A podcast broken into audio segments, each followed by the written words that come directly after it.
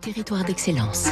Donnons l'envie d'entreprendre au cœur des territoires. Avec la banque Les Derniers, votre banque en région. Son matériau favori, le béton. Et son produit phare, la poutrelle en béton précontraint. Celle qui permet de créer des planchers qu'on emploie dans la construction de bâtiments Rector Le Sage en est un acteur majeur, numéro un français des planchers poutrelles présents dans un tiers des maisons.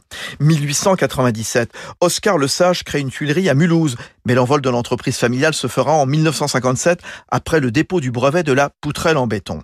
14 sites en France, 2 en Belgique, 2 en Pologne. Rector Le Sage est spécialiste des éléments préfabriqués. Prédale en béton armé, prémur. L'avantage, c'est que les éléments qui sortent peuvent être posés rapidement et facilement dans un espace restreint. Il y a eu une époque où le béton est montré du doigt car coûtant cher en énergie, il faut chauffer à 1200 degrés, calcaire et argile, le Mulhousien innove, Ronan Blanchard, le président.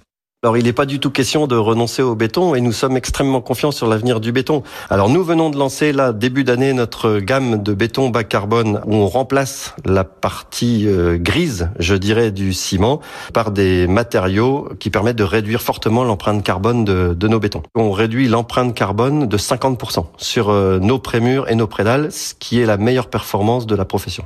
Et ça va au-delà même, puisque l'idée ensuite de Rector Le Sage est de diminuer jusqu'à un tiers la quantité de béton dans la structure du bâtiment et de remplacer les granulats minéraux par des matières organiques biosourcées qui stockent du carbone.